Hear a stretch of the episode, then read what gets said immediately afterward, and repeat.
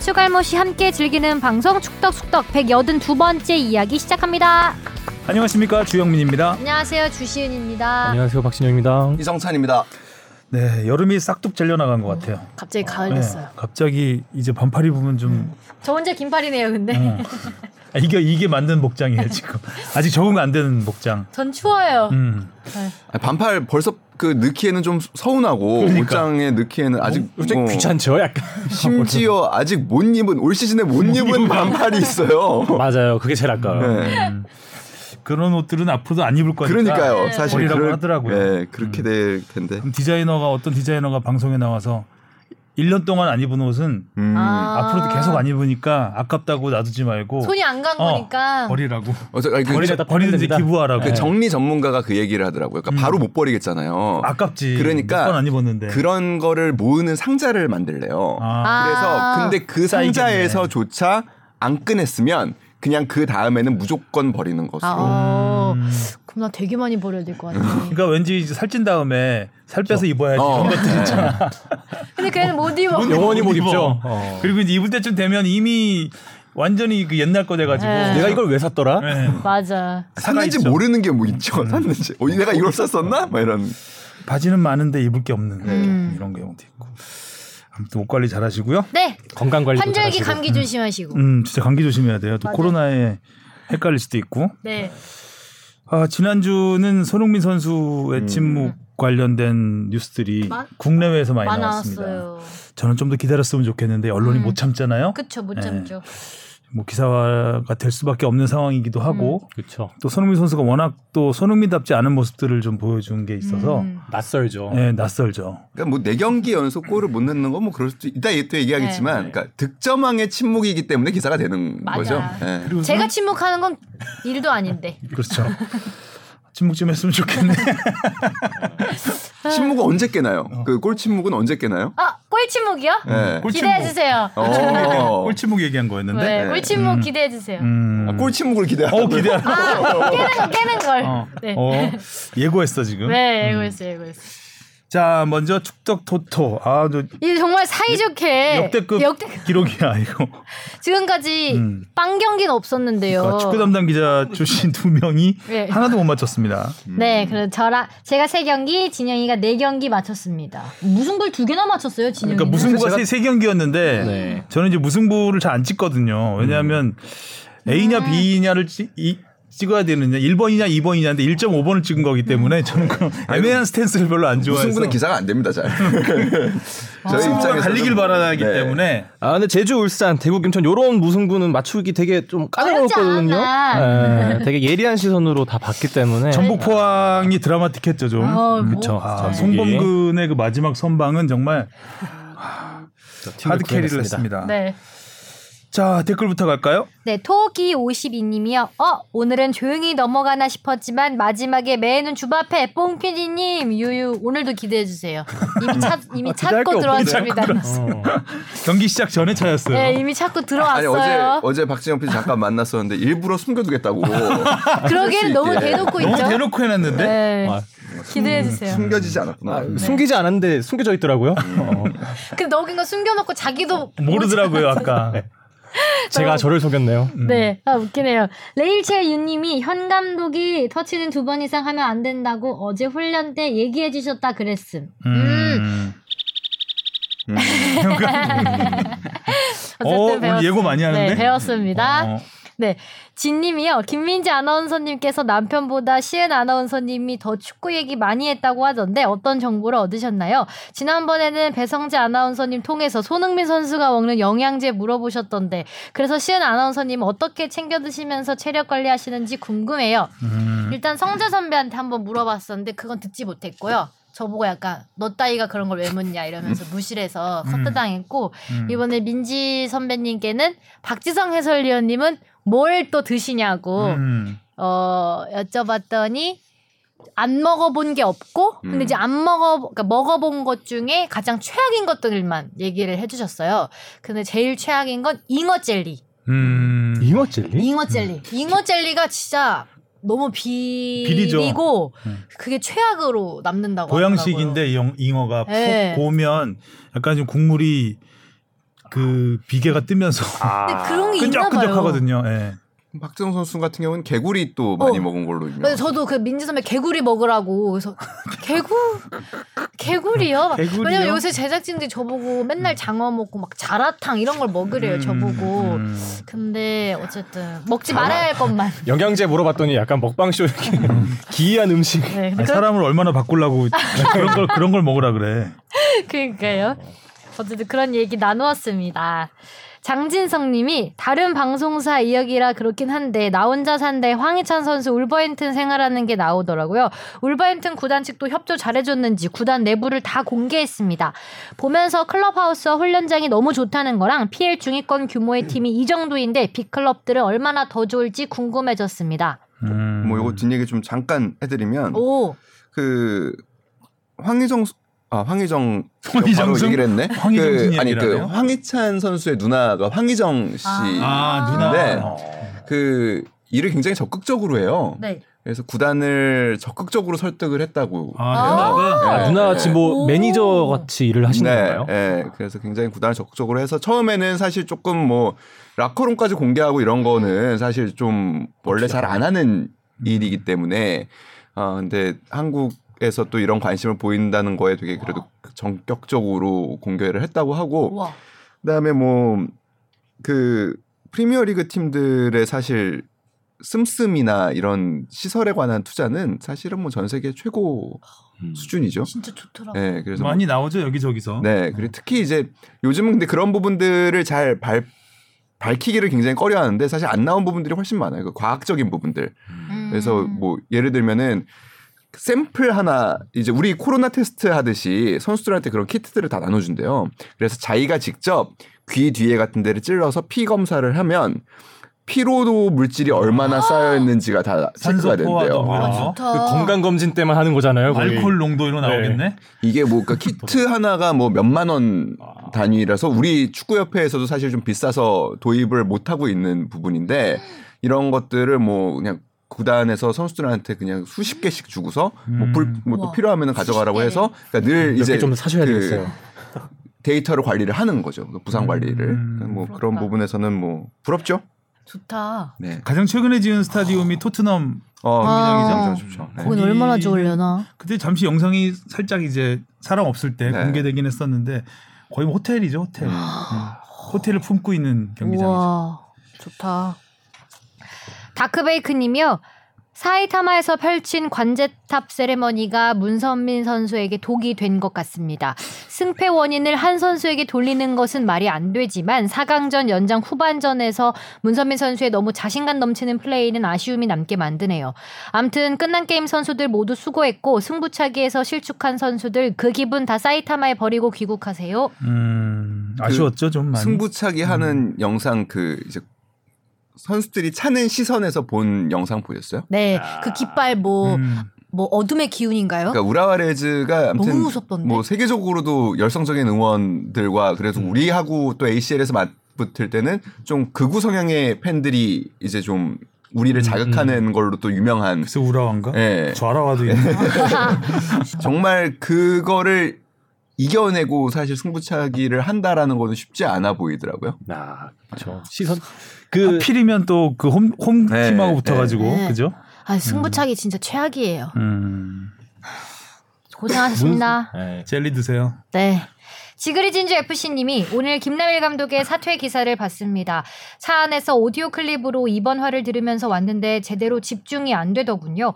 참으로 화가 나고 슬픕니다. 어쩌다가 이런 구단주를 만나게 됐는지. 강등이 문제가 아니라 축구단이 없어질 판입니다. 축구단이 없는데 강등, 승격, 승리가 다 무슨 의미인가요? 김남일 감독님 축구 외적으로도 많이 힘드셨을 것 같습니다. 서울전 패배 이후 인터뷰를 보니 표정이 너무 안 좋으시더니 성남 팬 15년이고 1화가 손 뗄 때에도 걸기 대회 참여도 하고 그랬었는데 이번에는 더 심각해 보이네요. 음, 성남의 정말 오래된 팬이네요. 네. 네. 뭐 심각하죠. 근데 심각한데 뭐 사실은 그렇게 또 큰 공감을 못 받고 있는 것도 사실이에요. 그러니까 뭐 연맹에서도 솔직히 뭐 과거처럼 팀 하나 없어진다고 해가지고 막 전전긍긍 하고 있지도 않아요, 솔직히. 그냥 진짜요? 뭐, 네, 또 새로운 팀은 생길 거라고 생각하고 있고 좀 나이브하게 좀 보는 관점도 있고 그리고 솔직히 얘기하면 또 일부 팬들 중에는 그러니까 물론 지난 라운드에 그 성남을 필두로 뭐 상대 팀인 수원 FC부터 시작해서 전국의 모든 팬들이 한 마음이 돼서 어 성남의 지지를 호소하는 걸개를 걸기도 했지만 내심 자꾸 이런 시민 구단들의 이런 문제들이 벌어지다 보니까 이 특히 이제 시장 선거가 있는 해에 이런 일이 벌어지다 보니까 좀 좋은 기업에 매각되는 것도 나쁘지 않겠다라고 생각하시는 분들도 덜어 있는 것 같아요. 매각되면 그나마 다행인데 이제 거의 다 해체를 우려해서 또 그런 거니까요. 그래도 뭐 대전 같은 경우에 일단 하나은행에 매각이 됐던 좋은 또 선례가 있으니까 아무튼 뭐 이 이슈는 제가 보기에는 계속 앞으로 진행이 될 것 같아요. 과거 9년 전에 그 성남이라가 이제 포기를 하고 그다음에 성남 시민구단에 이제 성, 성남시에 인수하는 과정에서도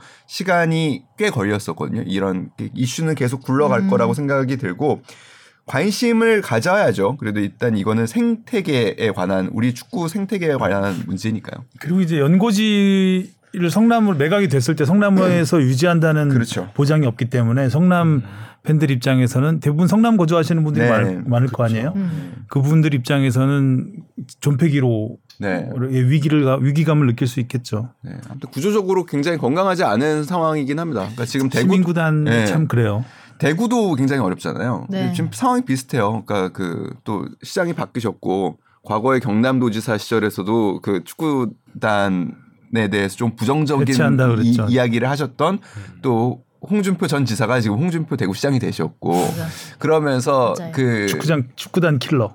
그러니까 이게 시도민 구단들은 여름 시즌이 굉장히 중요하거든요. 그러니까 여름 이적 시장에 필요한 부분을 잘 보강을 해가지고 반등을 해야 되는 상황인데 여름 이렇게 시장이 막 바뀌고 나니까 추경을 하기도 어렵고요. 아. 그러니까 이 여름 이적 시장을 사실상 놓친 거예요. 제대로 음. 제대로 그- 보내지 못했고 그러다 보니까 지금 대구도 그렇고 성남도 그렇고 어려운 시기를 좀 뭐 겪을 수밖에 없는 사실 상황. 강원 FC도 위태위태했잖아요. 예산 삭감한다고 하고 네. 지난 시즌 또 예, 강등 위기 맞으면서 이용표 그랬죠. 사장이 그때 어 그 도의회 가서 연설할 때 감동적인 네. 어, 멘트들을 날리면서 어 그래도 어찌 됐든 그 위기를 넘기면서 음. 올해 거의 뭐 최고의 시즌을 보내고 있는데 저는 그래서 다시 한번 얘기하지만 12팀 중에 3팀이 강등될 위험을 안고 리그를 진행한다라는 거는 굉장히 무리수다라고 생각합니다. 음, 이번에 바뀐 그 그렇죠. 어떤 팀도 여름에 예산을 짜기가 어렵습니다.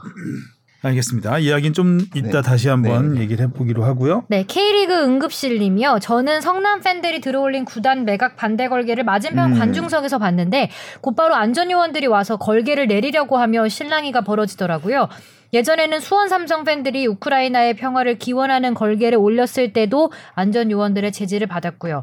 물론 불손한 의도나 정치적 표현이 담긴 내용은 막아야겠지만 우리 구단들은 내용을 안 보고 너무 기계적으로 걸개를 막는 게 아닌가 싶습니다. 구단이 막는 건 아닌 걸로 알고 있습니다. 일단 관, 그 걸개 관련 규정은 어떤 특정인에 대한 비방이나 모욕 혹은 정치적, 인종차별적, 종교적인 그 메시지를 담은 경우에는 안 된다라는 규정이 있고요. 음.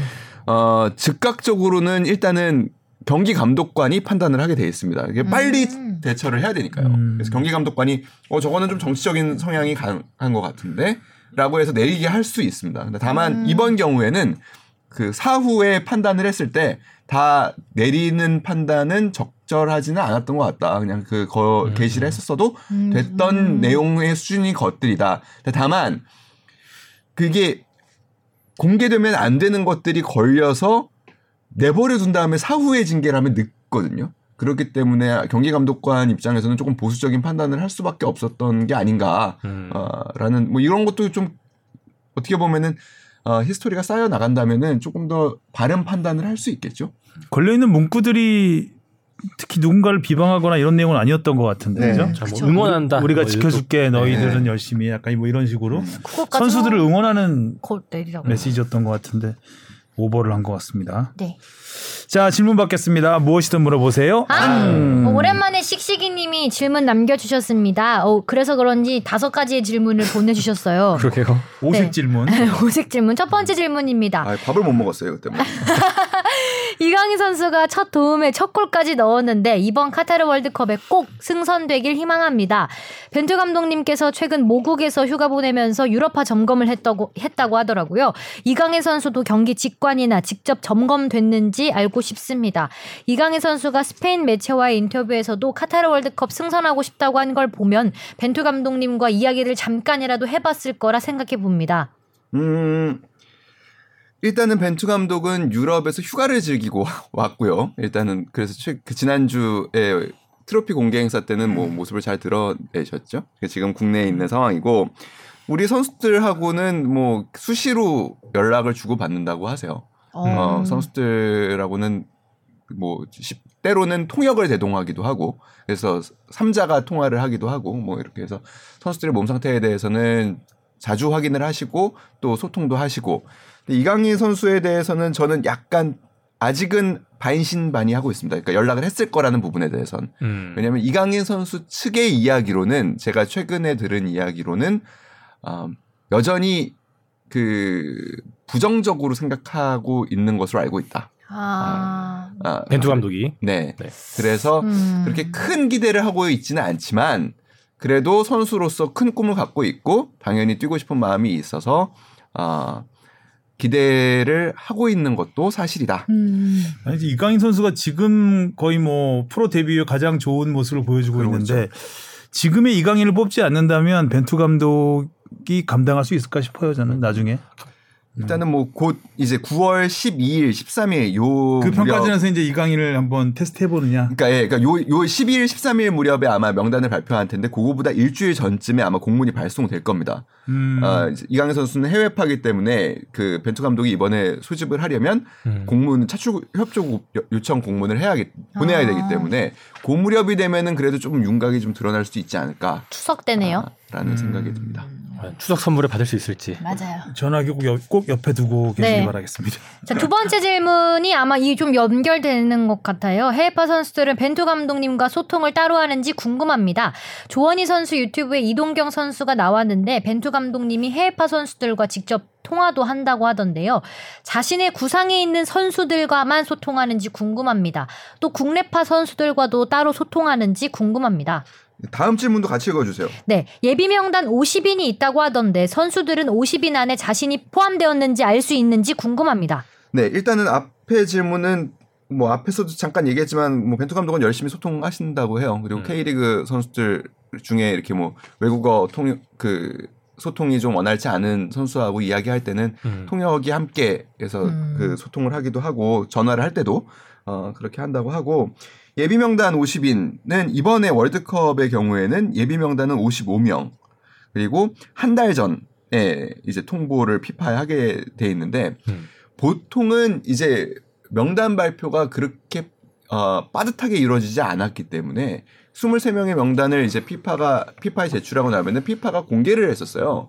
근데 이번에는 한 달 전이라는 어떻게 보면 임박한 시기에 55명을 내기 때문에 이거를 피파가 공개를 할지 안 할지는 솔직히 아직 좀 모르겠습니다. 그때 모르겠지만 일단은 이 55명을 명단에 넣으면 이 선수들한테 일일이 그럼 통보를 해주느냐 그렇지는 않다고 합니다. 음. 네. 이번에 엔트리가 26명이죠 이번에는. 네. 네. 오 다음 네, 질문이네요. 카타르 월드컵이 26인으로 확대됐는데 골키퍼 4인 뽑을 수 있는지 3인만 뽑는지 알고 싶습니다. 만약 4인 뽑을 수 있다면 우리나라도 4인 뽑을 가능성이 있는지 알고 싶습니다. 실제로 벤투 감독이 코로나 시기에 엔트리가 약간 확대됐을 때 골키퍼를 4명을 선발한 경우가 더러 있었죠. 그렇죠. 예, 그 왜냐면은 골키퍼는 그래도 엔트리 안에 그래도 늘 3명 정도가 있어야 되는데 그 중에 한 명이라도 코로나로 인해서 격리가 되거나 또 코로나 그 어떻게 보면 또 골키퍼들은 따로 또 훈련을 더 밀접해서 하기 때문에 음. 뭐 그런 것들을 우려를 했던 것 같아요. 근데 여튼 간에 어 요거 다음 주에 제가 좀 더 정확하게 알아볼게요. 그 다음 주는 하성룡 기자 차례인데. 예, 예, 하성룡 기자한테 좀 더 정확하게 네, 제가 토스, 토스. 네, 다섯 번째 질문. 황선홍 감독님이 파리 올림픽을 대비하기 위해 2001년생 이후 선수로 평가전을 대비한다고 하는데 항저우 아시안 게임 가능 멤버들 99년 2000년생들을 위한 평가전은 이제 마무리가 되었나요? 항저우 아시안 게임 대비 플랜도 알고 싶습니다. 그 9월 12일 혹은 13일에 그 A 대표팀 명단이 발표되는데 그거에 맞춰서 바로 하루 전쯤 11일 전, 전 정도에 이제 선수들한테 통보가 되면서 어, 기자들에게는 보도자료 그리고 이제 축구협회 SNS를 통해서 이번 소집 명단도 발표가 될 것 같아요. 음. 그리고 일부 선수들이 또 겹치는 선수들도 또 있기 때문에 어. 뭐 대표적으로 사실 이강인 선수는 협회에서 생각할 때는 초- 초기에는 그러니까 이렇게 잘하기 전에는 아 당연히 황선홍호에 뽑힐 거라고 생각을 했던 것 음, 같아요. 음. 그래서 사실 뭐 황선홍호의 이강인과 뭐 우즈벡 23세 팀들이 평가전을 갖는다 이런 식으로 사실 홍보를 음. 했었는데 지금 상황에서는 뭐 지금 어떻게 될지 잘 모르겠죠. 그러니까 황선홍 감독도 이런 게 늘 A 대표팀과 협의를 해야 되는 부분이 있기 때문에 뭐 아직은 그 어떤 정확한 로드맵을 만들기는 뭐 갖고 있, 본인 개인적으로 갖고 있겠지만 공개하기는 쉽지 않을 거예요. 왜냐면 계속 바뀌니까요. 음. 네, 다음 질문이요. 아구에로님이 보내주셨습니다. 안녕하세요. 3주 연속 무엇이든 물어보세요에 사연 보내게 됐습니다. 지난주 축덕숙덕에서 방송이 올라온 그날 오후 코스타리카와 카메룬과의 2연전 소식이 기사로 보도됐습니다. 그리고 KBS 스포츠 뉴스를 통해 9월 국내 평가전이 흥행 수익만 고려해 비판이 나온다는 보도를 접했는데요. 놀라운 것은 이정섭 대한축구협회 경영본부장의 인터뷰에서 유럽파들의 현지 적응 의미보다는 선수들이 국내에서 편하게 효율적으로 훈련할 수 있는 부분 때문에 감독님이 결론을 내린 것으로 알고 있습니다. 라고 말씀하셨습니다. 의아한 것은 최근 기사 보도에서 벤투 감독이 9월 A매치는 반드시 유럽 원정 평가전이 되어야 한다고 요청했다는 점입니다. 상반된 양측 주장에 대해 축구 커뮤니티에서는 설마 벤투 감독이 국내 평가전을 원할 이유가 있겠냐며 축구협회를 비판하고 있습니다. 벤투 감독을 방패막이로 삼은 언플이 아닐까요? 아무리 벤투 감독이 한국말을 몰라도 그렇지 이런 식으로 책임을 떠넘기는 건 정말 선을 넘어도 한참 넘었다는 생각입니다. 이미 국내 평가전으로 다 정해진 상황에서 벤투 감독도 별다른 선택지가 없으니 오케이라고 하지 않았을까 싶습니다. 이번 월드컵 본선 32개국 중에 9월 A매치 두 경기를 모두 홈에서 하는 나라는 대한민국이 유일합니다. 개최국 카타르조차도 원정에서 경기를 한다는 사실 아시나요? 축구협회에서 밝힌 벤투 감독이 국내 평가전을 원했다는 내용이 진실인지 확실한 팩트 체크 부탁드립니다. 네, 요거는 그래도 좀 열심히 취재를 했습니다. 그 일단은 뭐 설명부터 드리면 사실 뭐 제가 타사 기사를 좀 평가하기는 좀 그렇지만 이 기사 조금 좀 앞뒤가 약간 좀 흐름이 매끄럽지는 않은 기사였어요. 그리고 심지어 그 이정섭 그 경영본부장의 멘트 그 인용한 표현은 이렇습니다. 유럽파들의 현지적인 의미보다는 선수들이 국내에서 편하게 효율적으로 훈련할 수 있는 부분 때문에 감독님이 결론을 내린 것으로 알고 있습니다. 이게 사실 말이 안 맞잖아요. 음.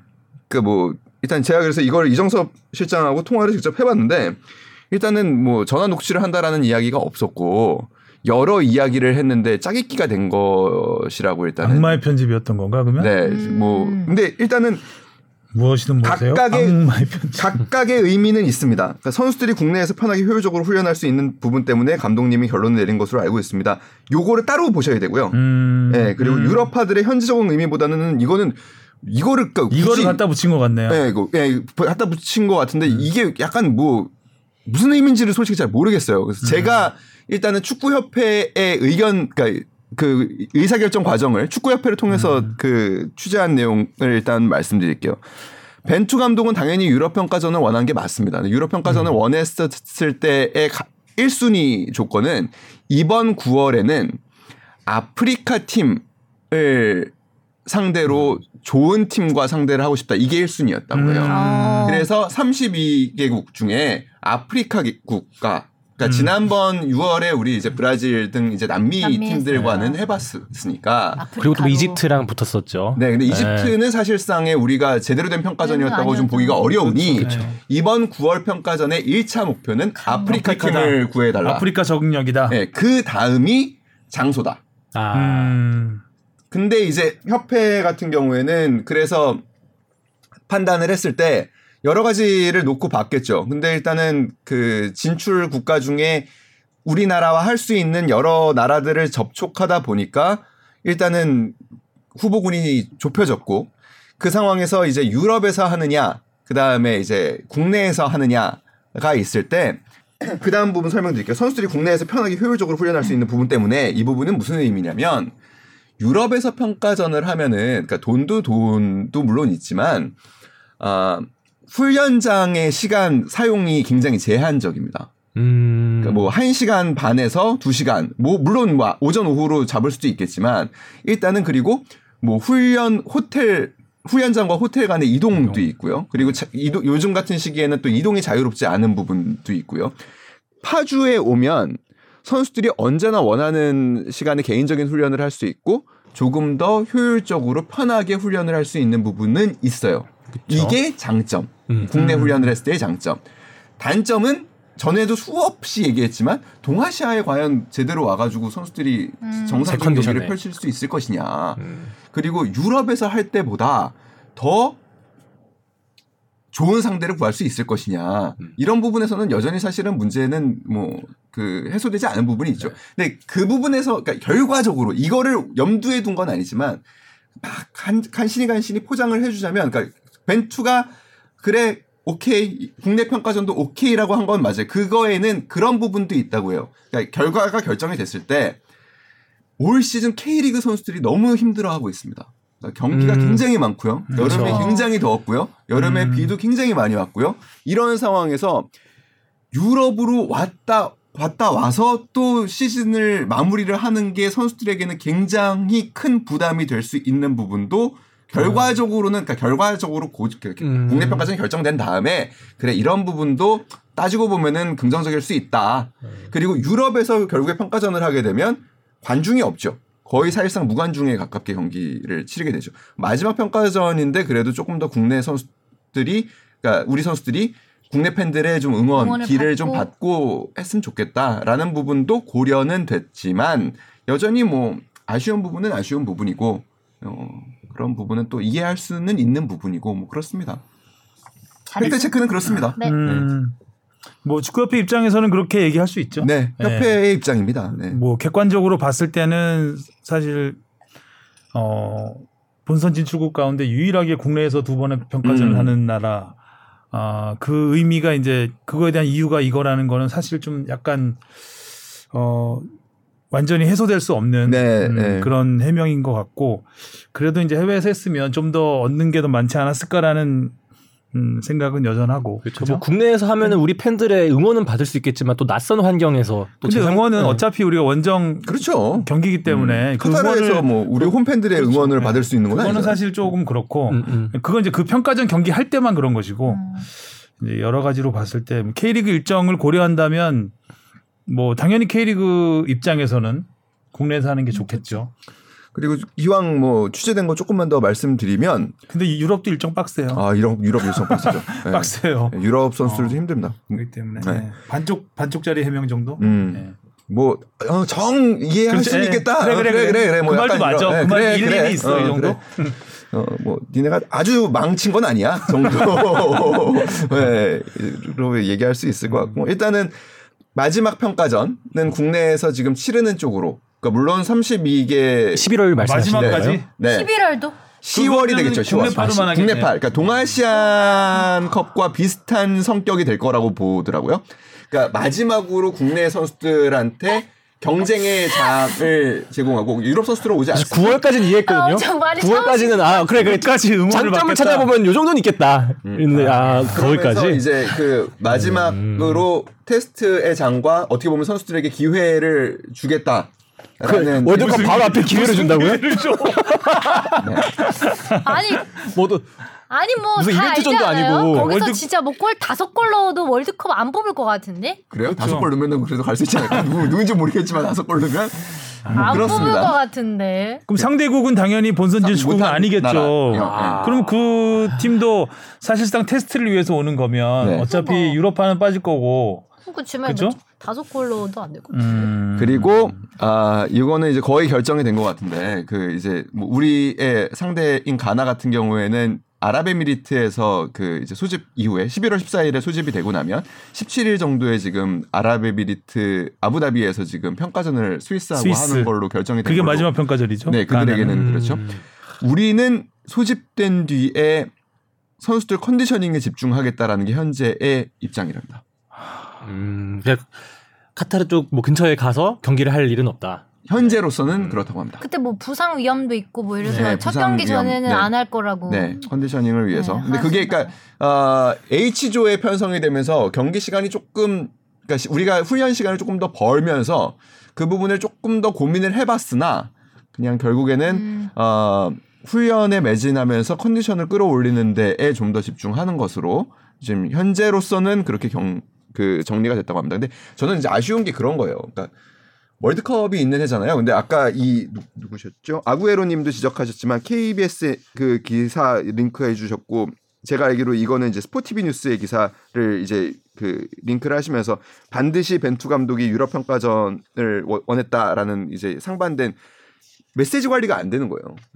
축구협회 홍보팀에서 현또 조진다. 네. 3주 자 시작했다 이정찬. 아니 그 자신 발언. 아, 지난 주- 지난 주에 너무 그래가지고 좀 오늘 전화 좀 받았을 텐데. 아니 그 그래가지고 오늘 좀 협회 얘기를 많이 했는데 하다 보니까 협회의 변을 많이 얘기했는데 했는데 대변인 걸 다시 얘기하고 있네요. 이제부터 본론이야. 어.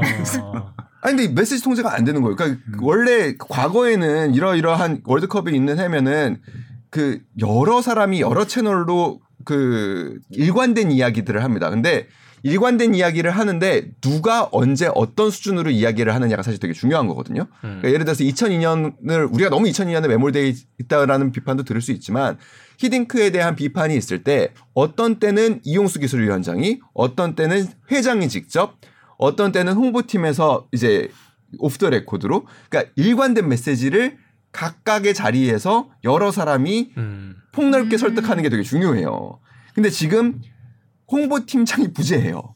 일단 그러면은 누군가를 대 누군가가 대신을 해야 되는데 근데 이정섭 경영본부장이 그 전에 마케팅 본부장에서 홍보팀을 홍보 마케팅 홍보 마케팅 본부장도 본부장 해서. 예, 예. 네. 그래서 사실은 기자들이 이런 그러니까 기자들이 조금 게으른 부분도 사실은 있고 그러니까 이게 들어서만 안 알면 확인을 또 해야 되는데 좀 그런 부분들에서 조금 확인이 안 되는 부분도 있고 음. 그러니까 이런 팬들에게 여러 혼란을 주는 사실 메시지가 나가고 있는 거는 좀 안 좋죠. 음. 그러니까 이런 뭐. 방패막이로 쓰는 것 아니냐 이런 이런 얘기까지 나오는? 거고요. 근데 이 부분은 아까 이정찬 기자 얘기했지만 약간 편집상에서 음. 어, 감독 핑계를 대는 것 같은 느낌이 들었던 것 같고 홍보팀이 굉장히 음. 중요한데 굉장히 회사에서 중요하죠. 중요하죠. 그렇잖아요. 저희도 네, 그렇고. 그렇죠. 근데 음, 근데 전화하세요. 정신 정신 차를 여기다 할 수는 없으니까. 저한테만 하세요. 아니 정신은 좀 차려야 돼요. 누가 회장이 제가 할 수는 야, 없으니까. 여러분 들으셨죠? 어쩐지 초반에 좀 좀 어, 오늘 되게 무난하게 실드를 진짜 실드를 진짜. 좀 치는 듯 하더니 하지만 결국 마지막에 나왔다. 빌드업이었어요. 벗겨버리네.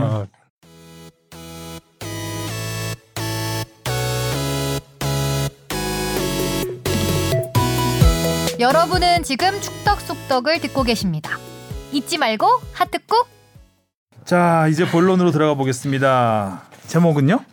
길어지는 골 침묵, 줄어드는 출전 시간, 분수령 앞둔 프리미어리거들. 음, 길어지, 길어지는 골침묵 줄어지는 출전 시간 괜찮네요 이건 제목은 음. 뒤에 분수령만 빼놔 떼놓으면 분수령. 되게 갑자기 올드해지네요. 어, 갑자기 올드 갑자기 한계령 생각나면서 갑자기, 갑자기 뒤에서부터 마지막에 길어지는 사- 제목. 어, 상투를 확 틀어버리네 그냥 그러니까 여기서 끝냈어도 그냥 깔끔했을 것 같아. 아, 미련을 그래? 갖지 마세요 제목을 정할 때 아, 이렇게 폰트 크기까지 줄였는데 길어지는 축덕 숙덕 제목 재미없어지는 제목.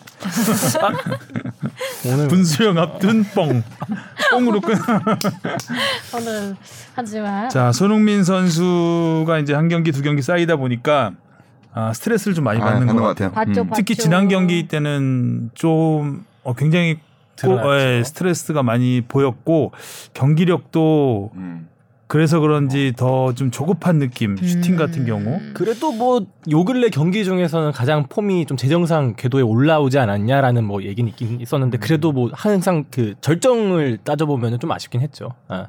슈팅 일단 날카로움이 많이 떨어지긴 했죠. 음, 이제 평소 같았으면 넣을 것 같았던 그렇죠. 것들. 그 옵사이드 선언된 상황에서 골, 골키퍼 1대1 상황 같은 경우는 음. 거기서도 막히면은 좀 자신감이 좀 많이 떨어졌다고 해야 될까? 그러니까 전반에 그 가마찬 거 골대 위로 넘어간 거는 사실 잘 찼어요. 음, 그러니까 그거는. 뭐 안 들어갈 수도 있었다라고 보지만, 그러니까 그 지금 방금 그 주영무 선배가 얘기한 그 1대1 상황에서 뭐 추후에 옵사이드가 선 그 선언된 거지. 물론 본인은 알았을 수도 있습니다만 거기서 사실은 기싸움이거든요. 그러니까 내가 이게 옵사이드라는 걸 알아도 선수는 골대 안으로 넣어야 돼요. 일단은 그런데 그러지 못했다라는 점은 자신감이 결여된 모습으로 좀 보이고요. 음. 그리고 후반에 아 이제 왼발 슛이 키퍼한테 막혔던 점, 음. 요거는 날카로움이 확실히 좀 떨어진 걸로 보이죠. 그 왼발 슛은 그냥 골키퍼 너무 정면으로 갔죠. 네, 네. 음. 그래서 골키퍼 선방이라기보다는 네, 선방은 아니었던 음. 것 같고 그냥 뭐 누가 있었어도 그 자리에 있었으면 큰 실수를 하지 않았으면 막았을 수 있었던 그러니까 그런 날카로움은 확실히 떨어진 것 같고 본인은 굉장히 좀 신경질적인 반응이 보였죠. 맞아요. 그러니까 뭐- 쫓기는 듯한 인상이에요. 음. 그러니까 음. 저는 뭐 개인적으로는 그래요. 그러니까 그 지난 시즌에 뭐 득점왕을 차지했던 선수고 기본적으로 좋은 공격수라면 그리고 프리미어리그에서 뭐 우리가 이제 음. 숱하게 얘기했던 월드 클래스 공격수라면 두 경기 중에 한 경기 정도에서는 골을 넣어줘야 사실은 물론 그러니까 뭐 추후에 몰아치면은 평균적으로 아. 그렇게 될 수도 있지만 사실 두 경기에 음. 한골 정도는 넣어줘야 그래도 우리가 아주 골잡이다. 뭐 골잡이다, 골잡이다. 예, 라고 할 수 있는데 네 경기째 골이 없었던 부분은 아쉽죠. 물론 음. 그렇다고 크게 걱정할 부분은 아니라고 생각해요. 그냥 그러니까 손흥민 선수의 기량이야 이미 검증이 된 부분이고 뭐 팀을 옮기거나 감독이 막 바뀌었거나 이런 상황이 아니기 때문에 그 여전히 선수들과 감독으로부터 굉장히 두터운 신뢰를 받고 있고 몸 상태가 딱히 안 좋은 것도 아니라고요. 그 지금 그래요? 들어오기 전에 바로 물어봤는데 뭐 특별히 어디가 아프다거나 그런 부분은 없다고 해요. 근데 다만 아까도 얘기했듯이 다른 선수가 4경기 연속 골을 못 넣으면은 뭐 기사가 안 음. 되는데 지난 시즌 득점왕이 4경기 동안 골을 못 넣고 있으니까 얘기거리가 되는 거예요. 그리고 문제가 있는 거라고 음. 볼수 있는 상황이고요. 그러니까 자신감이 좀 떨어져 있는 것처럼 보이고 심리적으로 흔들리고 있는 거는 조금 분명해 보여요. 네, 저도 근데 뭐 골을 못 넣는 것도 낯설긴 한데 단순히 이게 골 침묵 때문에만 그 팬들이 염려하는 건 아닌 것 같아요. 그러니까 움직임에서도 그게 진짜 드러나긴 하는 것 같거든요. 뭐 물론 요 근래 뭐 토트넘의 공격이 좀 원활하지 않다. 뭐 손흥민 선수만 못하는 것이 아닌 최전방에 있는 세 명이 조금 더 다 뭔가 이게 패스 플레이가 뭐 원활하진 않지 않느냐 이런 얘기가 있긴 하지만 뭐 물론 그 예전에 막 손흥민 선수가 한참 막 스프린트 진짜 빨리 달릴 때 그런 모습이 잘 안 보이죠. 네, 음. 뭐 원투 패스 진짜 짧게 짧게 들어가면서 만들어줄 때 그리고 이번 경기 그러니까 노팅엄전에선 적었지만 전 경기들을 조금 생각해 보면 그 우리 흔히 턴 오버라고 얘기를 하죠 이게 볼 간수를 음. 못하고 상대한테 뺏기는 모습 음. 그런 모습이 조금 자주 비치니까 아, 첼시전 대박이었죠. 네 그래서 다 뺏겼죠. 아 이게 너무 저 보는 사람도 불안하고 아 이렇게 손흥민 선수한테 공이 좀 안 가야 되나라는 생각이 들 정도로 근데 본인도 그걸 되게 잘 알 거 아니에요 본인. 뺏긴다는 사실을 그래서 공이 잘 안 가긴 하는 것 같아요. 손흥민한테 네. 볼터치 횟수가 많이 줄었어요. 그러니까 여기에 몇 가지 이유가 있어요. 그러니까 첫 번째는 가장 큰 이유는 이적생이죠. 그러니까 팀의 squad가 사실 좋아졌어요. 그러니까 이러다 보니까 아, 그러니까 일단은 페리시치라는 베테랑 선수가 들어왔고요. 그리고 같은 포지션에 이적료 800억 원을 받은 히샬리송이 들어왔죠. 그러니까 이러다 보니까 일단은 손흥민 선수의 role이 조금 역할이 바뀐 부분이 있습니다. 음. 그러니까 과거에는 그 지난 시즌 같은 경우에는 조금 더 박스 안으로 침투해서 기회를 많이 마무리를 하는 기회를 많이 잡았던 반면에 이번 시즌에는 측면에 조금 더 있으면서 케인이 좀 더 전방으로 올라가는 경우가 훨씬 많아요. 과거 지난 시즌에는 케인이 좀 내려와서 풀어주는 경우가 좀 더 많았다고 한다면 그러면서 페리시치 선수하고 롤이 겹치는 부분이 좀 생겼어요. 음, 그렇죠 페리시치 선수가 많이 올라오는 스타일이거든요. 그러다 보니까 손흥민 선수가 있어서 기회를 잡아야 되는 자리에 페리시치 선수가 같이 있는 경우들이 좀 생겨요. 혹은 페리시치한테 공이 가는 경우도 생기고. 그리고 800억 원짜리 선수를 불러왔으니까 이 선수를 그냥 벤치해 둘 수는 없죠. 적절한 시장이 되면 이 선수한테도 기회를 계속 줘야 돼요. 그러다 보니까 손흥민 선수를 가장 먼저 빼게 되는 거죠. 그러니까 결국에 경기장 안에서의 공과 경기장에서의 그 시간을 공유하는 대상들이 좀 생긴 거예요. 그러니까 그러다 보니까 본인에게 가는 공의 그 횟수가 좀 줄었고 이것도 물론 뭐 앞, 지금 네 경기를 치렀기 때문에 그러니까 손흥민 선수가 갖고 있는 불만은 그런 걸 수 있어요. 70분 여분 때에 교체가 됐잖아요. 그 남은 10분 때에 결국에 한 골만 넣었으면은 그런 이런 거를 다 털고 갈 수. 있잖아요. 음. 실제로 또 경기 막판으로 갈수록 조금 더 제 기량을 찾는 모습이 또 보이기도 했고요. 음. 아. 뭐 그리고 또 일각에서는 그 이번 시즌 그 초반에 그러니까 한국에서 어 했던 그 강한 체력 훈련이 현재까지는 손흥민 선수한테는 조금 독이 되는 것 같다. 그러니까 결국에 이 콘테 감독의 강한 훈련은 1월을 목표로 좀 잡는다라는 것 같아요. 그러니까 시즌 더 빡센. 예, 가장 어떻게 보면 승부처가 될 수 있는 그 시기에 맞춰서 이제 좀 어떻게 보면 지금 몸이 좀 힘들어서 다운이 돼 있는 상황이라고 본다면 뭐 그렇게도 이해를 할 수는 있겠다. 아까 뭐 박지영 작가가 어. 얘기 박지영 PD가 얘기한 대로 어, 이번 시즌 토트넘이 초반에 조금 덜 그럭거리는 모습이 보인다면 그런 부분도 영향을 줬을 수는 있겠다라는 어, 생각은 듭니다. 체력 훈련 너무 이렇게 강하게 해도 힘든가요? 힘들죠. 안 힘든가요? 너무 힘들어요. 젤리를 먹어야 돼. 참고해야겠어요. 잉어 젤리요, 음. 개구리랑요. 네. 어 이제 이번 주부터 두 경기씩 그렇죠. 두 경기씩 네, 하잖아요. 월드컵까지 그냥 쭉입니다. 그러니까 이제 힘들어. 로테이션을 가동을 해야 되는 자연스럽게 그러네요. 가동을 해야 되는 시기인데 그럼 또 더 조급할 수도 있겠네요. 조급할 수 있죠. 그리고 음. 근데 한편으로는 또 그렇게도 생각해요. 그러니까 지난 시즌처럼 막 모든 경기에 그한 그리고 무리뉴 감독 시절에 한창 그뭐 거의 모든 경기 90분씩 혹사 논란도 있었는데 네, 뭐. 네. 그러니까요. 그래서 그런 거에 비하면은 또 좀 다행일 수도 있다라는 생각도 한편으로는 들면서 근데 이럴 때 무리하면 부상이 오거든요. 그렇죠. 음. 그래서 오히려 뭐 선발에서 빠지더라도 음. 교체 투입 돼서 더 능력을 발휘할 수 있을 것 같다는 생각도 들고 그게 또 전환점이 될 네, 수도 그럴 수 있죠. 있죠. 한 20분 정도 시간이 주어진다면 네. 그 동안에 뭐 폭풍 질주를 계속해서 음. 그 동료들이 지쳐 지쳐 있는 시간이니까 음. 손흥민 선수가 뭔가 활력을 불어넣으면서 반등의 계기가 될 수, 계기를 만들 수 있을 것 같기도 음. 하고 뭐 손흥민 선수니까 큰 네. 걱정은 하지 않아도 될 것 같고요. 네. 뭐네 경기 연속 골을 못 넣긴 했지만 지금까지 토트넘 입단 이후에 네 경기 이전에 골을 넣은 적은 지난 시즌과 지지난 시즌밖에 없네요. 그렇죠. 아 그리고 13라운드 낼 16, 때도 17 시즌도 4라운드에 넣었구나. 음. 그 이후는 거의 뭐 5라운드 이후에 골을 넣었고 2018, 19 시즌 이때만에 13라운드에 첫 골을 넣었었고 이때는 뭐 아시안 게임 여파도 좀 있었고. 그렇죠. 어, 그렇게 조급해하지는 않아도 될 것 같습니다. 뭐 카타르 월드컵 때까지만 잘 올라오면 그럼요. 네, 음. 부상만 안 당하면 제일 음. 좋을 것 같아요. 아, 근데 손흥민 선수가 그 벤치에서 그 음. 흥분하는 모습, 그러니까 불만이 가득한 어, 모습. 불만 가득한 모습 이런 모습은 생소했죠. 그렇죠. 그것과 이제 히샤를송의 그 저글링이 되면서 아. 현지에서는 되게 큰 또 논란이 되고 어. 있는 것 같더라고요. 그렇죠. 상대를 약간 그쵸. 약 올리는 거죠. 네. 음. 과거에 뭐 네이마르 사포가 좀 떠오르기도 하고 그리고 브라질 선수들의 특징 아닌가 싶을 정도로. 드리블이 이렇게 화려하지도 않았는데 저글링이 굳이.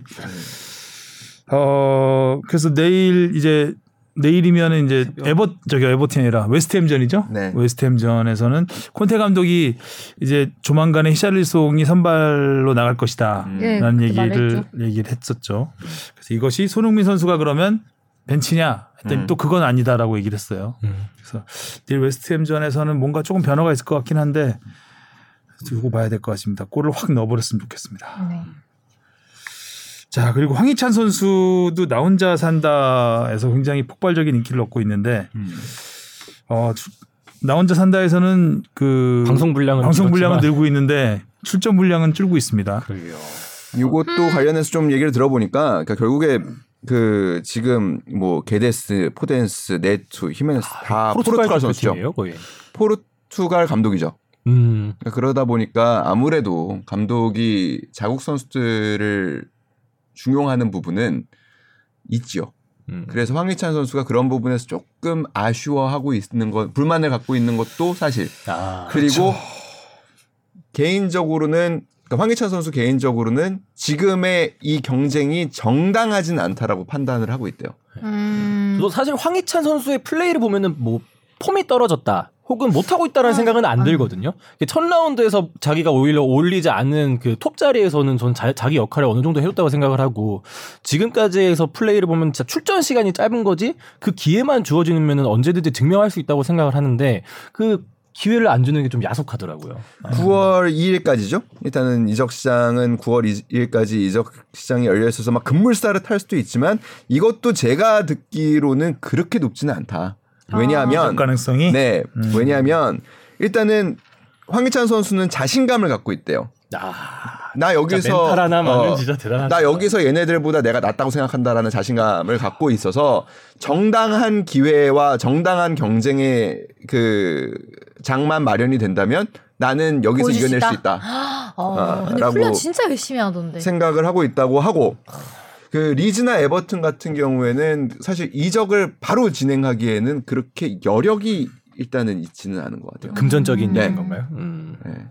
그래서 그러려면은 패닉 바잉을 해야 되는데 그 정도로 이성이 없어 보이진 않아요. 그러니까 그- 그막 지를 정도로. 그렇죠. 아, 지금 울버햄튼이 그리고 상당히 급하거든요. 지금 2무 2패로 지금 리그 19위에 있는데 어떻게 음. 보면은 한번 전환점 팀의 공격에 있어서 전환점을 좀 더 이렇게 아. 수를 둘 수 있는 상황에서 아, 황희찬 선수한테 이렇게 기회가 안 좋았습니다. 황희찬 선수가 이제 페널킥 실축 네. 그리고 그건 좀 아쉽죠. 어, 그건 자신감을 좀 얻을 지난. 경기에서 물론 상대가 잘 차긴 했지만 이건 그게 뭐, 어시가 돼 버려 가지고. 어시스트가 돼 버리는 그건 뭐 그러니까 근데 운이 운이 진짜 너무 운이 없었죠. 너무 운이 없었죠. 아, 그런 그걸- 부분 그걸 어떻게 그렇게 찼을까? 아, 그런 부분이 또 이제 또 성적에 반영되는 부분이기 때문에 네.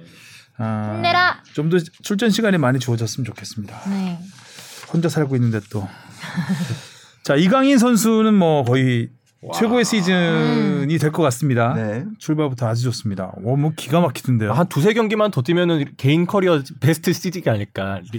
리- 그러니까 우리가 20세 이하 월드컵에서 보던 그 모습들을 계속 보여주고 있어요. 성인 무대에서. 뭐 그거보다 조금 더 나아진 모습들도 그죠, 있죠. 그러니까 일단은 음. 수- 적극적으로 수비를 하려고 하고 있고요. 근데 여전히 적극적으로 수비를 할 때 약간 사람을 불안하게 하는 모습은 불안하게 있으나. 아, 그런 모습은 심판의 손을 있으나 찾고 손을 찾고 보게 아, 되고. 그러니까 이거, 이거 어떡하지? 막 쪼물쪼물하는 어. 부분이 좀 있어요. 쫄쫄. 예, 하는 부분이 있으나 아직은 거칠어요. 예, 수비가. 있으나 그래도 일단 그거는 그래도 그렇게 하려고 한다는 거. 의지를 갖고 있다는 거죠. 음. 내가 내 단점을 보완하겠다라는 강한 의지를 갖고 있다라는 것이고, 어, 일단은 아기레 감독은 그러니까 일본 대표팀도 맡았었죠. 멕시코 대표팀 맡았었고, 그, 이런 선수들을 쓸 줄 아는 감독이에요. 그러니까 음. 신체적인 핸디캡 을좀 갖고 있죠. 아무래도 이강인 선수도. 그러니까 유럽 선수들에 비하면은 체구가 좀. 작고요. 그러니까 그런 멕시코, 일본에서 이런 선수들을 어떻게 단련했을 때 이 선수들이 퍼포먼스를 냈는지에 대한 어, 어느 정도 아. 자기만의 노하우가 있는 감독입니다. 그래서 일단은 이강인 선수에게는 어떠한 부담을 주기보다는 조금 풀어주면서 어 장기를 좀잘 음, 음. 발현할 수 있도록 도와주고 있는 것 같아요. 그런 부분에서는 지금은 잘 맞고 있는 거죠 서로 간에. 이강인 선수는 사실 비시즌 동안에 팀을 떠나려고 그랬었어요. 음. 음. 그 리그 내 이적을 원했었어요. 그러니까 워- 강하게 원했던 팀들은 사실 뭐 프랑스 리그나 이런 데서 좀 있었었기 때문에 근데 이 선수는 워낙 어렸을 때부터 스페인에서 주로 거주를 했고 스페인 언어가 편하고 스페인 문화가 편해서 어, 월드컵을 앞두고 큰 모험을 걸기보다는 스페인 리그 내에서 나한테 출전 시간이 보장된 팀으로 좀 옮기고 싶어 했었어요. 근데 안 옮긴 게 어떻게 보면 전화위복이 된 것 같아요. 그렇죠. 출전 시간은 또 확실히 늘어났으니까요. 음.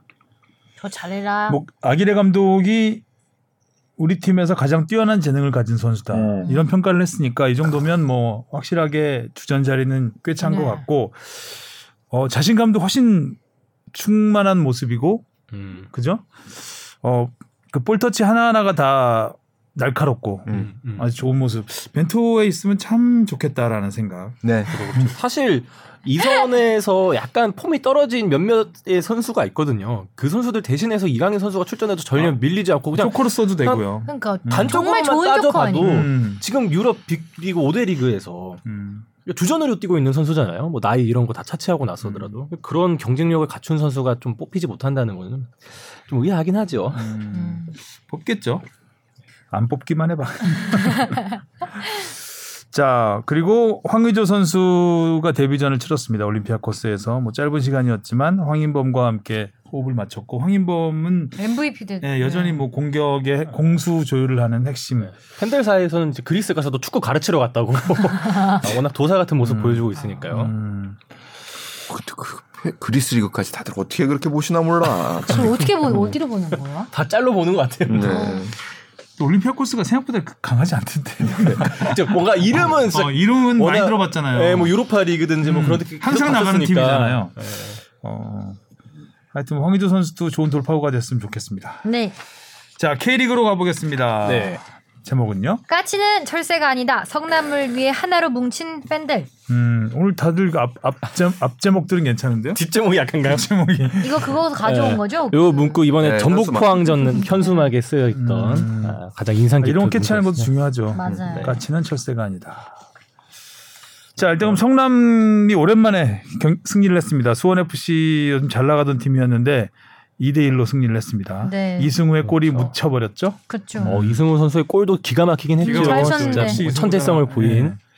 그런 골이었고 성남의 그 투지가 만든 승리라고 봐야 되겠죠. 또 김영관 골키퍼의 아유. 마지막 골대를 박아버리. 아, 그, 그, 이걸 모르겠- 진짜 너무 네. 짠하죠. 이 골 먹으면 머리 골대 머리 받고 죽자라는 생각으로 집중을 했다라고 아. 얘기를 했죠. 사실 그런 멘트는 뭐 한참 뭐 올림픽이나 월드컵 앞두고 이제 비장한 각오로 하는 멘트들 같은데 그만큼 이제 그 이상의 팀이 너무 지금 안 좋은 상황이니까 거죠. 또 정경호 감독은 나비 효과 얘기를 했고요. 음. 까치 효과가 아니라 나비 효과. 날갯짓을 일단 시작을 나비는 했어요. 까치가 아니다. 네. 음, 음. 일단 뭐 전화 연결? 네, 해보죠.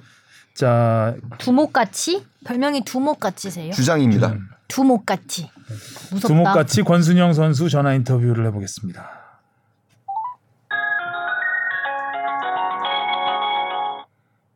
여보세요? 아 늦었습니다 전화가.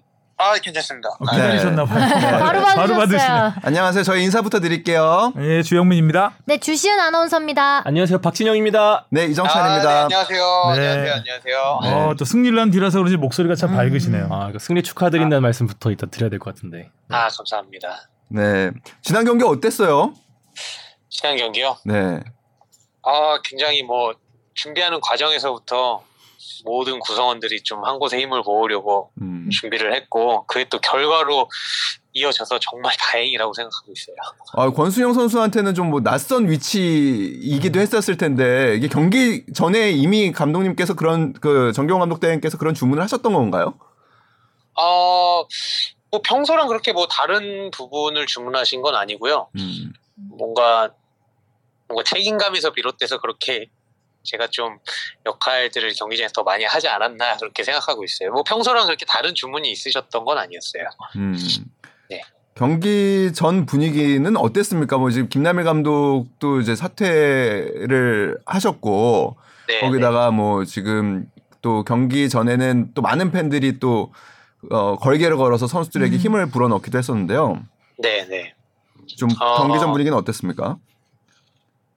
저희가 그 휴식을 취하고 있을 때 기사로 저희도 그 감독님의 사퇴 소식을 접했거든요. 네. 그러고 나서 뭐 정경호 감독 대행께서도 같이 뭐 사표를 쓰신다는 뭐 기사도 나왔었고 저희가 굉장히 혼란스러운 상황이었어요. 음. 근데 구단에서 이제 정경호 선생님만큼 이제 수습할 사람이 굉장히 적임자이신 것 같다라고 해서 이렇게 감독 대행을 맡으셨는데 정경호 감독 대행께서 그런 말씀을 하셨어요. 감독님이 나가신 거 분명히 자기도 책임이 있고 어 굉장히 슬프지만 오늘까지만 슬퍼하겠다. 내일부터 우리는 또 해야 될 음. 역할들이 있기 때문에 아무 일 없었던 것처럼 준비하자. 웃으면서 준비하자. 그게 또 감독님을 위한 길인 것 같다라고 말씀을 하셨고 선수들도 뭐 슬퍼할 겨를이 없이 이렇게 준비를 했죠. 오히려 또 김나영 감독님의 사태가 어찌 보면 팀을 위하신 거잖아요. 음. 그게 또 헛되지 않게 하겠다는 그 구성원들의 마음이 잘 모아졌던 것 같아요. 네. 네.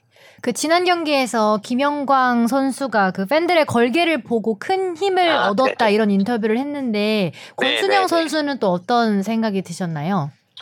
어, 솔직한 감정을 말씀드리면 저희 서포터즈 분들께서 워낙 열정적인 거 다들 아실 텐데 저희가 올해 성적이 안 좋다 보니까 되게 쓴소리도 많이 하셨어요. 음. 쓴소리를 많이 하시는 걸 들을 때 좀 기분이 안 좋고 할 때도 있었지만 이번에 경기할 때 몸풀러 나가는데 제일 먼저 들어오는 문구가 있었거든요. 너희는 경기에 집중해. 팀은 아. 우리가 지킬게. 그걸 딱 보자마자 진짜 약간 뭉클하면서 약간 이런 느낌 있잖아요. 네. 내 새끼 내, 욕도 내가 하고 자기가 사랑하니까 할 수 있는 말들이죠 다. 그렇죠 그렇죠 그렇죠 남이 건드는. 거는. 용납하지 않아 약간 이런 느낌을 받았거든요 음. 네, 그래서 너무 감동이었고 그런 문구가 정말 선수들의 마음을 움직였던 것 같아요 네. 음. 네, 그 지난 7월에 이제 시즌 첫 2연승을 질주하면서 그 반등의 신호탄을 쏜 시기로 그 롤링 페이퍼를 선수들끼리 이렇게 뭐 네네네. 비슷하게 썼다고 하시던데 네, 그 네. 맞나요? 롤링 페이퍼 정말 서로 사이좋게 막 주고받고 그랬나요? 그때 대, 저희끼리 아. 얘기를 많이 나눴거든요. 네. 어떤 형식이었나, 아, 아, 막 무슨 얘기가 오갔길래.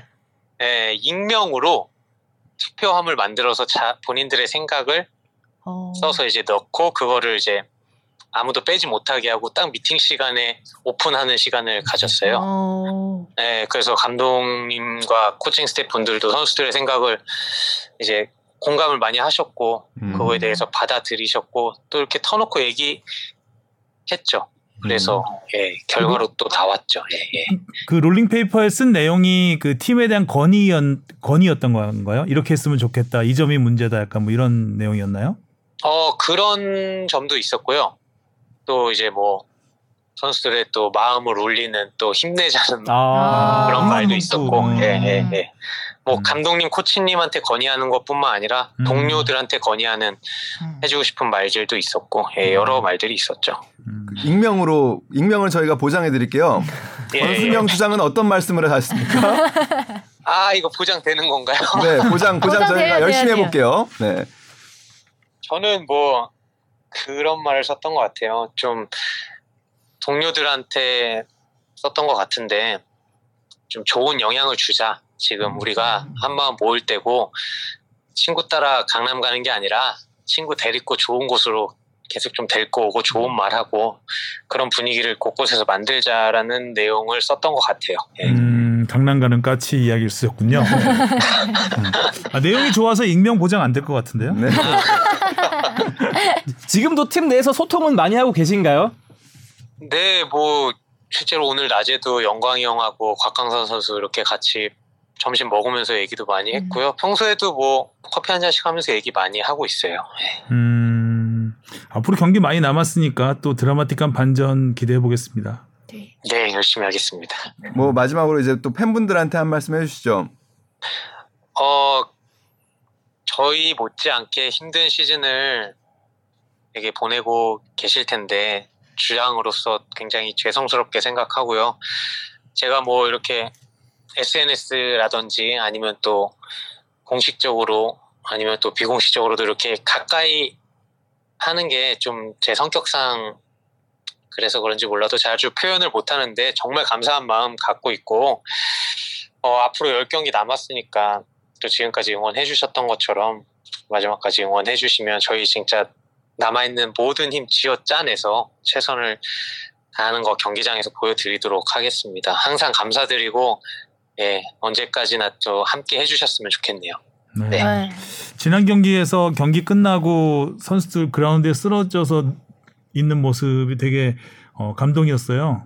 네, 매 경기 그렇게 한 경기씩 하다 보면 좋은 네. 결과 있을 거라고 생각을 하고 저희도 열심히 응원하겠습니다.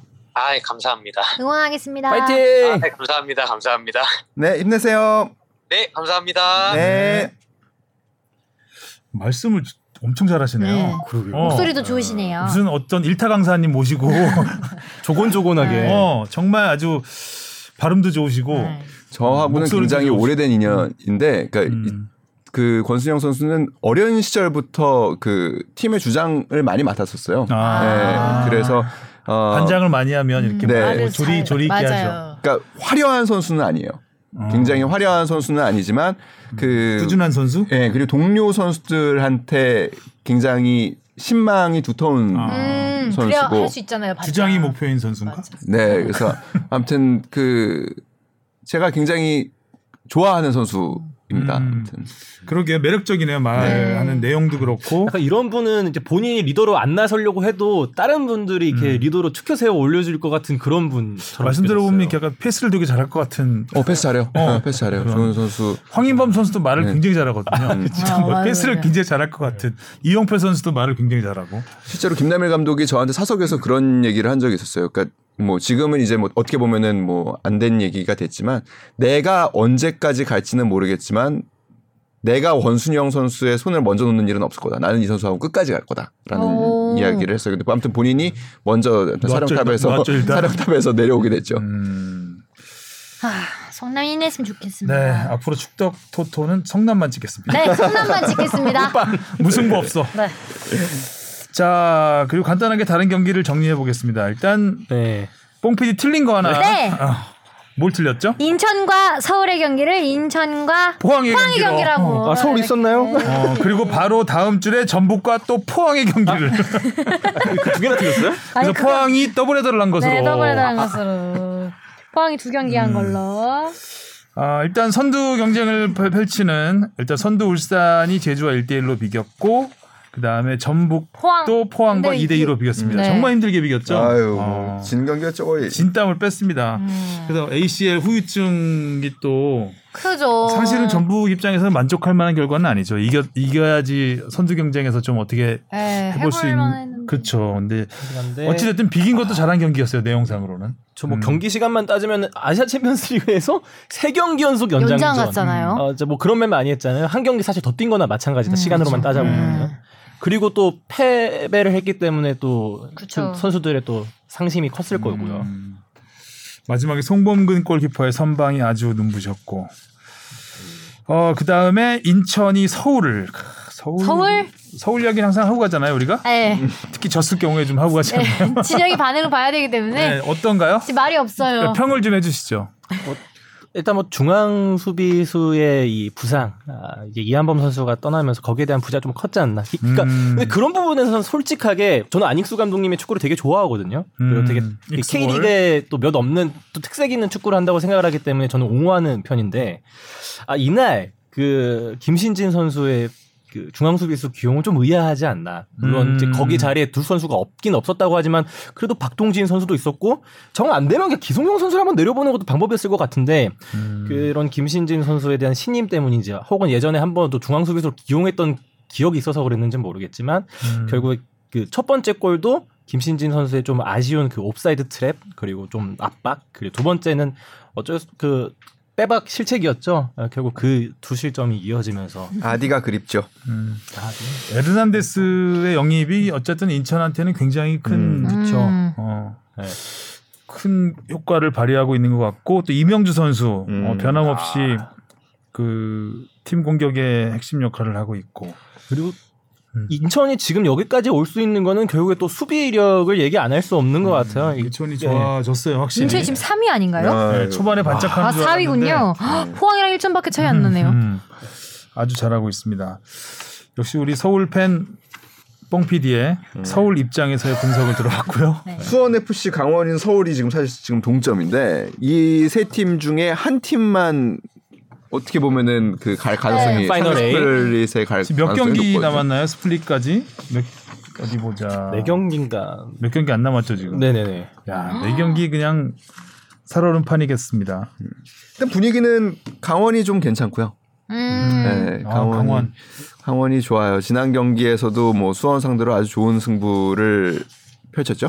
그렇죠. 아, 네. 세 골이나 넣었네요. 음. 일단 최용수 강원이 뭐 감독이 화력이 일단 네, 신이 났어요 일단. 네, 엄청 좋아하더라고요. 네. 골 넣으면. 아, 이거 김대원. 맞나요? 어. 아, 김성용이 해줘야 되는데. 네. 아, 에, 그리고 요새 그 양현준 선수가 이 움직임을 읽혀서 그런지 조금 주춤하고 있는데 그 또 당시 그 당시에 또 U22 자원 김진호 선수가 날아다니고 있어갖고 음. 아, 날라다니고 있어요? 어 그러니까 뭐 엄, 그러니까 필요할 때마다 적재적소에 골을 딱 넣어주는 것 같아요 그 음. 타이밍마다 뛰어다니고 있나 보네요. 네. 좀 빨리 뛰어다니고. 까치도 아니고 얼마나 어떻게 알겠습니까? 예. 부러운가 봐. 그러니까 부러워요? 어. 아뭐 저희 뭐 성진이 있고 어, 다 있어요 저희도 자 이렇게 해서 K리그는 뭐 계속해서 그야말로 전북은 정말 빡빡해요 어, 일정이. 굉장히 어떻게 보면 오히려 ACL 다녀와서 더 힘든 됐죠. 예, 네, 독이 됐어요. 힘든 상황이 됐고 선두 싸움에서 울산은 뭐 비겨도 편안하게 갈 수 있는 상황이 음. 됐고 주- 중위권 싸움이 아주 뭐 드디어 올 시즌 울산이 드디어? 굉장히 지금 유력해지고 있죠. 네, 좀 승점이 7년 9점 차 만에라고 하던데. 네, 16년 울산도 뭐 아담 네. 들어오면서 확실히 네. 좋아져 좋아진 모습이 보이고 있으니까. 아담. 음. 이부. 아니 아담 힘이 이렇게 좋다고 지난주 성능 선배가. 음, 아담하지 않다고. 네, 아담하지 않다고. 음. 자 오늘은 여기까지 하겠습니다. 축덕 또, 또, 또. 토토를 해보죠. 자, 금토일 경기입니다. 네, 잘 봐야 돼요. 왜냐면 아예 이제 이 친구가 실수할까봐 이제 일을 편하게 하려고 이거 주면 안 되나요? 복붙 어, 복붙 해왔어요. 캡처를 해왔어요. 네. 캡처. 일정을 캡처해 왔어. 지난주 이거 틀려가지고 맞아요. 이렇게 머리를 나중에 나중에 막 인터넷 기사 캡처해 그냥, 그냥 그대로 옮겨오는 거 아니야? 자, 수원 FC 대 제주입니다. 아, 이거 좀 수원 FC. 제주요. 저 수원 FC. 아, 수원 FC 대 제주. 방금 익룡 한 마리가 나왔어요. 전 제주. 인천 대 강원. 아, 시즌 2호 비상이네요. 날라다니네요, 그냥 막. 아 이거 쉽지 않네요. 강원입니다, 저는. 저도 강원. 무승부. 인천. 어. 자, 포항 대 대구. 포항. 아, 포항. 포항. 대구 진짜 이번엔 이길 때가 된 것 같습니다. 대구. 대구. 김천 대 전북. 전북. 전북. 전북. 저 김천. 오. 아니래. 아니라는 것 같은데. B 울렸습니다. 서울 대 수원. 삼성. 서울. 저도 서울. 서울. 서울 해줘. 아니요 뭐. 아, 이거 성남으로 찍어야 되네. 네. 성남 대 울산입니다. 성남. 성남. 권순영 선수 골. 성남. 아, 자, 오늘 되게 알찼던 것 같네, 내용이. 네. 되게 많은 걸 살펴볼 것 같습니다. 되게 따뜻한 이야기부터 날선 비판의 이야기까지. 음, 가지. 네, 가지. 온도차가 기억에 남는 건 근데 그거예요. 정신 차려야죠, 회장이. 정신 차려 회장. 정신 차려야 돼요, 회장은. 진짜. 아, 갑자기 또 열받네. 그게 약간 이정- 이정찬 기자가 말은 이렇게 하는데 기사에는 못 쓴다. 여기 와서 다 어, 얘기하는 기사는 너무 순하게 써요. 그래서 아. 제가 좀 독하게 고치곤 해요. 여기서 이렇게 독한 말 하시는 걸로. 박해용으로. 네. 이거 안 들으시겠지 이러면서. 음지에서 하고 있기 때문에 저희가. 자 오늘도 수고하셨고요. 다음 주에 만나요. 안녕. 고맙습니다.